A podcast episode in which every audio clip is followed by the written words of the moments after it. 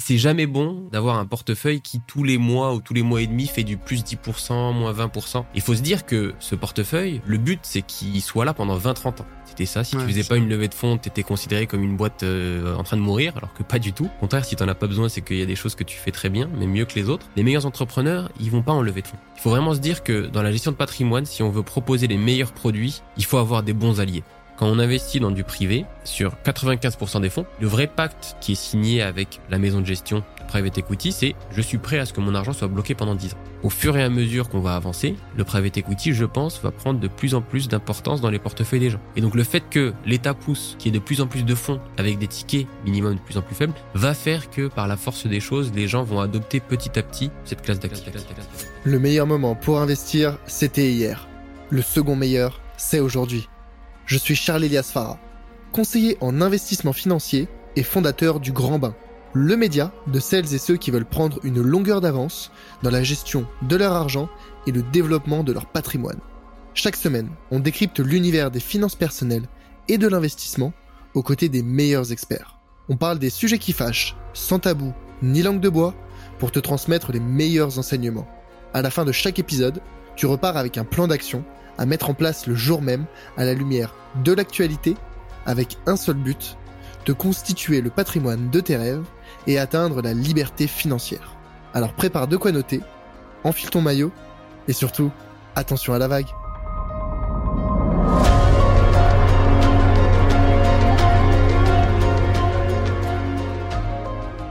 Ça, c'est une question qui me brûlait la langue, mais j'y pensais depuis des mois même.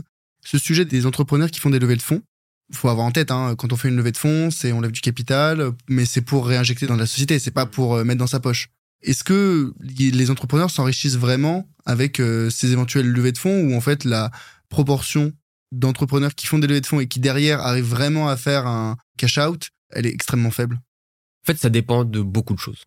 En fait, il faut se dire que un entrepreneur, quand il lance son activité, bon, il est souvent déterminé. Euh, s'il a la chance d'avoir trouvé des investisseurs, il se lance pendant 2-3 ans. Et c'est très prenant comme activité, tu dois le, le, sentir aussi. C'est pas pareil qu'un un job euh, qu'on a. Et, salarié. Voilà.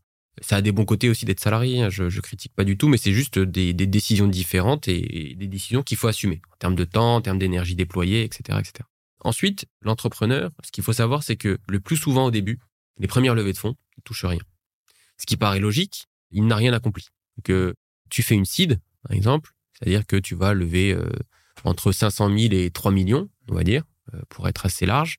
En principe, tu as des débuts de signes de marché, soit quelques clients, soit des marques d'intérêt fort, des partenariats, et tu vas avoir des investisseurs pour leur dire voilà, j'ai besoin de tant de capital pour arriver à euh, ce milestone.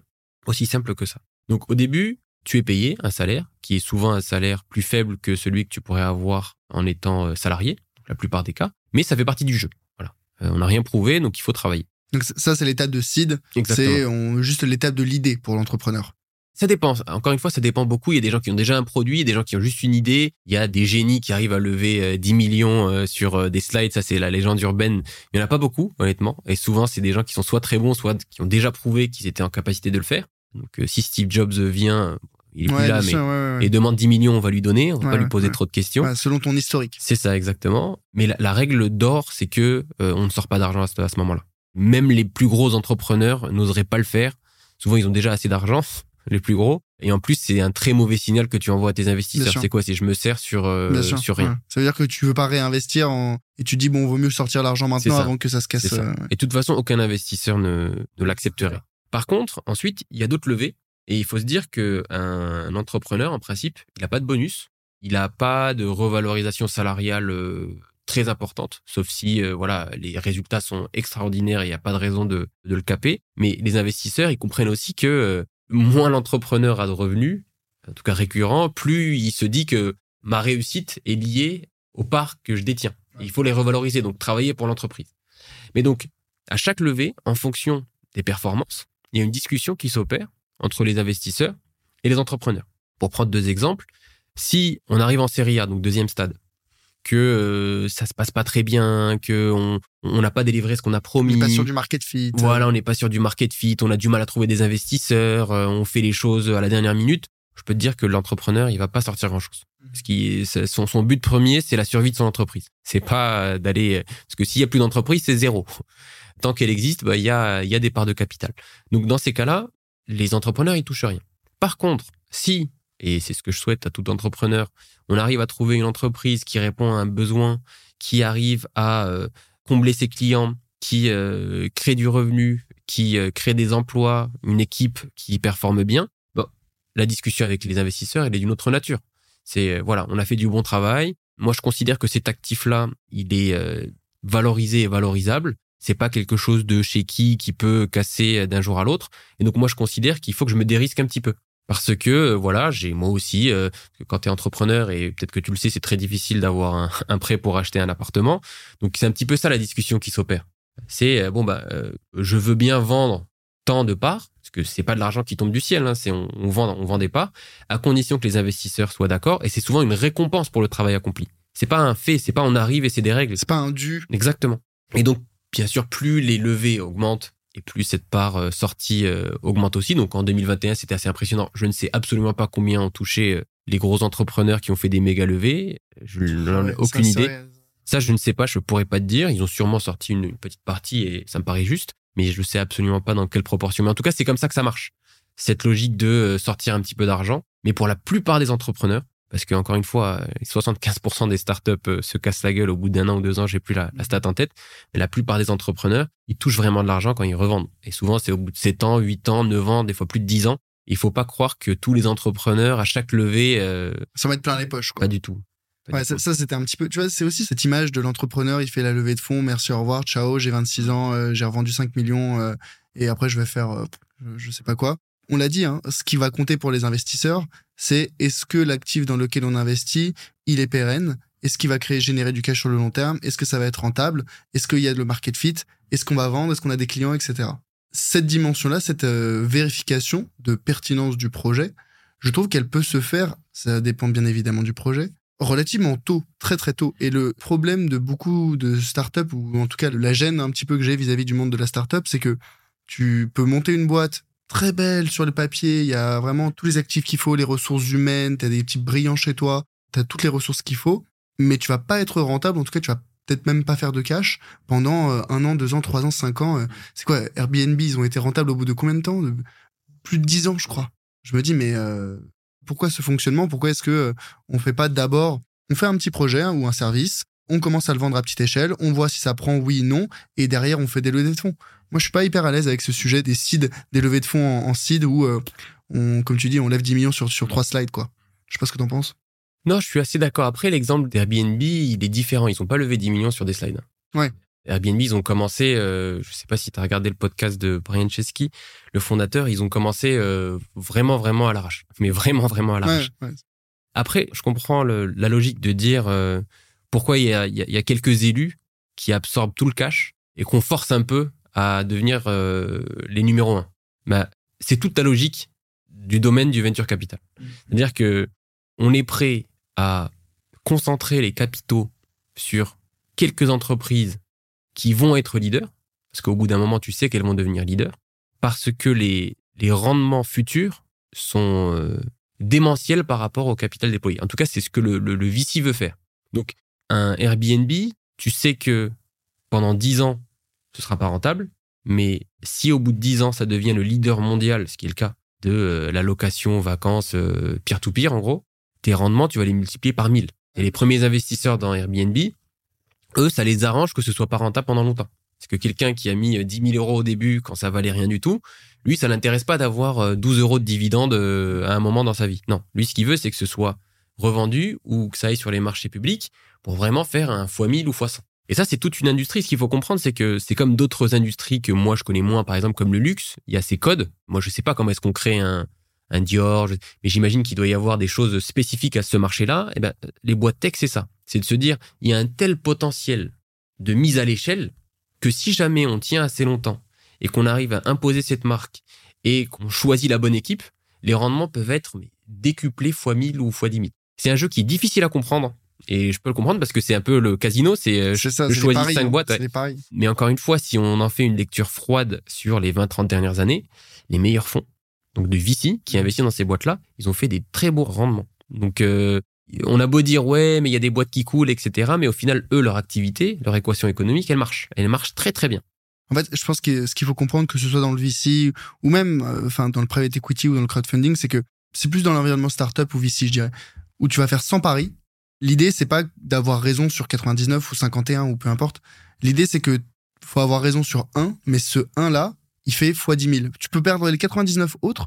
T'as misé 1 euro partout. Si t'as fait moins 99, mais il y en a un, il a fait x 1000, bah, t'as plus que rentabilisé ton investissement. Quoi. Et en plus, il y a, parce que pendant le Covid, surtout l'année 2021, on voyait des levées de fonds euh, tous les matins sur LinkedIn. C'était ça. Si tu faisais pas une levée de fonds, t'étais considéré comme une boîte euh, en train de mourir, alors que pas du tout. Contraire, si t'en as pas besoin, c'est qu'il y a des choses que tu fais très bien, mais mieux que les autres. Mais surtout, ce qui s'est passé en 2021, c'est que le, venture capital en Europe et même aux États-Unis est devenu euh, hyper tendance. C'est-à-dire que tout le monde créait son fonds. On avait l'impression que tu avais des petits jeunes qui euh, créaient leur fonds, qui montaient leur fonds, qui levaient 100 millions, qui allaient déployer sur des boîtes. Et ça, c'est un peu, euh, si on peut faire le parallèle avec Trade Republic, où tout le monde se prend pour un trader. Mais au final, il y a beaucoup de ces fonds qui sont en train de fermer maintenant. Parce qu'ils se rendent compte que c'est un, un jeu qui est assez compliqué. Sélectionner les bonnes entreprises. Exactement, avoir les bons contacts, parce que c'est aussi beaucoup, beaucoup du contact. Je connais les entrepreneurs. Les meilleurs fonds de, de venture capital, c'est ce que certaines personnes ne, ne, comprennent pas. Les meilleurs entrepreneurs, ils vont pas en lever de fonds. Les meilleurs, ceux qui l'ont fait euh, trois ou quatre fois, qui euh, sont connus, qui sont respectés, ils sont limite démarchés par les fonds. Mmh. Est-ce que tu as une idée en ce moment? Est-ce que tu as regardé ce secteur-là? Qu'est-ce que tu en penses Donc, il y a beaucoup de fonds qui se sont dit ouais, il y a plein d'entrepreneurs en France, en Europe, euh, on, va prendre la vague. Mais au final, c'est beaucoup plus compliqué que ça en a l'air. le nombre, là, je commence à côtoyer de plus en plus d'entrepreneurs et, au début, je me disais ouais, non, mais ils exagèrent 75% des startups qui fail au bout d'un an, mais on se rend pas compte le nombre de raisons qui peuvent expliquer l'échec d'une startup. Il y en a plein, plein, plein des choses que je ne soupçonnais même pas. Et c'est là où tu te rends compte, tu te dis ouais, en fait, c'est vraiment compliqué d'aller trouver les bonnes et, et c'est un vrai métier quoi. Ouais, je pense que les raisons pour lesquelles une entreprise ou une startup elle s'arrête, il y en a des une infinité en fait. Là où le chemin qui l'amène vers la réussite, bah, c'est assez limité. Mmh. exactement, c'est exactement ça. C'est exactement ça. Et c'est pour ça que c'est toujours les mêmes fonds. On dit ouais, c'est toujours les mêmes fonds qui ont les mêmes boîtes. Ouais, mais c'est question, c'est comme tout. Hein, c'est question de confiance, c'est question de track record, c'est question de d'accompagnement ces gens-là, ils ont dû faire des choses bien à un moment. On peut pas juste considérer que ah c'est toujours les mêmes. Ça c'est des excuses pour moi qui sont non. Si un fonds a du succès, c'est qu'il a dû faire des bonnes choses euh, à un moment ou à un autre. Et vous prévoyez de faire des levées de fonds chez Ramify C'est possible. Euh, on est en train de voir. Encore une fois, quand tu lèves des fonds, c'est vraiment euh, pour financer des choses à fort potentiel. Donc là, on est en train d'expérimenter certaines choses qui marchent plutôt bien. Et le but, c'est d'arriver avec un, un, projet et pas uniquement de dire, voilà, on veut lever euh, pour euh, continuer à faire la même chose. C'est ce qu'on fait, le corps métier, qui est en fait euh, un petit peu ce que j'expliquais tout à l'heure. Deux offres, une offre qui est réservée donc au ce qu'on peut appeler patrimoine financier élevé et une offre où tout est mis à disposition sur l'app. Il y a bien sûr la possibilité de parler à un conseiller, mais tous les produits sont proposer de manière gratuite pour aider à simuler, à optimiser et créer son portefeuille, comme ce qu'on peut retrouver sur d'autres plateformes. Et on est en train d'expérimenter d'autres canaux de distribution, d'autres manières de, présenter notre offre. Et c'est ça qu'on va essayer d'aller financer derrière. De dire, euh, voilà, ça c'est sécurisé. Le métier de gestionnaire de patrimoine digitalisé, on le fait bien. Ça marche bien, on a une belle image de marque. Maintenant, on va explorer d'autres choses et pour ça, on a besoin de capitaux. C'est comme ça que moi, je vois les levées de fonds. C'est toujours, euh, certains l'appellent raconter une histoire. Moi, je préfère euh, le terme de dire euh, financer des projets. Mhm. Ouais, financer le futur. C'est ça. Et mhm. ça, les investisseurs, ils comprennent bien. Si on arrive et on dit, voilà, ça marche très bien, on va faire la même chose, on a besoin de plus d'argent, ils disent, bon, pourquoi est-ce que tu n'attends pas euh, et tu seras rentable et ça marchera bien? Et là, je te rejoins. Mais par contre, le but, c'est vraiment d'aller dire, voilà, on a une nouvelle idée, une nouvelle vision de la gestion de patrimoine et c'est comme ça qu'on veut la déployer. Hmm. Ouais, ça me fait un petit peu penser, euh, l'exemple, je pense que tu connais Snowball de, de Johan Lopez qui a fait une levée de fonds, mais euh, en interne. Enfin, c'est-à-dire c'était sa communauté, il a levé des fonds auprès de sa communauté. Et au moins, je trouve que là où tu dilues habituellement ton capital auprès d'investisseurs qui sont dans une logique de rentabilité, quand tu le fais auprès de ta communauté, tu as une euh, certitude ou en tout cas un alignement des intérêts, dans le sens où certes, ils vont vouloir euh, bah, peut-être rentabiliser leur investissement, mais c'est avant tout des utilisateurs et c'est des gens qui vont dire, bah voilà, moi ce que je trouvais super bien dans votre service ou dans votre produit, c'est ça, ça, ça. Euh, j'aimerais que vous insistiez là-dessus ou au contraire, il manquerait tel service ou tel produit dans votre entreprise, vous pourriez proposer ça. Vous, peut-être avec Ramify, tu vois, si avec votre académie, avec votre présence sur les réseaux, avec ta participation à ce podcast, Il y a peut-être des gens qui vont se dire ah mais en fait c'est intéressant, euh, j'ai envie de me renseigner dessus et qui en plus voudront participer à l'aventure Amify, pas uniquement d'un point de vue client, mais d'un point de vue euh, bah, finalement associé investisseur quoi. Mm. Non carrément, et c'est des choses qu'on parce qu'on est en train de se créer cette communauté. Là, on s'approche des 10 000 membres, donc on commence à avoir une communauté qui est de plus en plus euh, conséquente. Et on sent qu'il y a des gens qui, c'est comme tout, il y a des gens qui considèrent que c'est un produit comme un autre, il y a des gens qui s'impliquent plus dans le projet, euh, et ils se reconnaîtront, qui nous font remonter du feedback, euh, qui demandent à tester les nouvelles fonctionnalités. ça, c'est top. Et c'est des gens qu'on accueillera avec plaisir dans le capital. Il y a un deuxième élément qui est hyper important dans la manière euh, avec laquelle on a structuré le capital, c'est de, il faut vraiment se dire que dans la gestion de patrimoine, si on veut proposer les meilleurs produits, il faut avoir des bons alliés. Parce que c'est très difficile de faire sans les assureurs, c'est très difficile de faire sans les maisons de gestion. Et donc, nous, on a fait le choix stratégique d'inclure certaines institutions financières, des parts euh, vraiment euh, minimes, c'est-à-dire que c'est moins de 1% ou moins de 2%, sans contrôle, sans possibilité d'augmentation de capital, d'augmentation de parts. Mais c'est hyper important pour euh, négocier les contrats. Pouvoir négocier un bon contrat d'assurance vie, pouvoir négocier un bon univers d'investissement, pouvoir proposer des bonnes solutions de financement. Si tu n'as pas des banques ou des assureurs à l'écoute, et une fois qu'ils sont au capital, bah, ils sont à l'écoute, on est en, en direct avec les DG épargne du Crédit Agricole, d'Apicil, etc., etc. Ça permet d'aller plus vite et ça permet aussi d'aligner les intérêts de nos clients avec ceux de ces assureurs-là. Parce que bien sûr que Ramify, on a envie que ça devienne un, gros acteur de la gestion d'actifs et peut-être qu'on ira chercher tous ces agréments-là, mais on peut pas tout faire en même temps. C'est ce qu'on disait au début, il faut bien commencer par quelque chose. Et donc le fait d'avoir de ces acteurs-là en plus de la communauté, bah, c'est très bénéfique pour la communauté. Et ça, on a, on a fait attention de, de bien y réfléchir au début. Ça me vient aussi de mon ancienne vie où j'ai vu le poids que pouvaient avoir ces acteurs dans les négociations. Et euh, c'est très facile de dire euh, je suis un, entrepreneur fougueux, euh, je, vais contre vent et marée, mais il faut faire les choses les, unes après les autres. Ouais. donc finalement, l'intérêt de la levée de fonds, il est triple. C'est à la fois bon, bah, lever des capitaux pour financer des projets futurs qu'on ne pourrait pas financer autrement, améliorer l'alignement avec les clients éventuels sur des feedbacks qu'ils peuvent nous faire, des remontées, participer à la construction et au développement du service pour que ça soit 100% aligné avec euh, leurs objectifs. Et en plus, faire participer des institutionnels ou en tout cas des acteurs plus euh, en haut dans la chaîne de valeur pour euh, s'assurer d'avoir les meilleurs contrats, les meilleures discussions, les meilleurs... Exactement.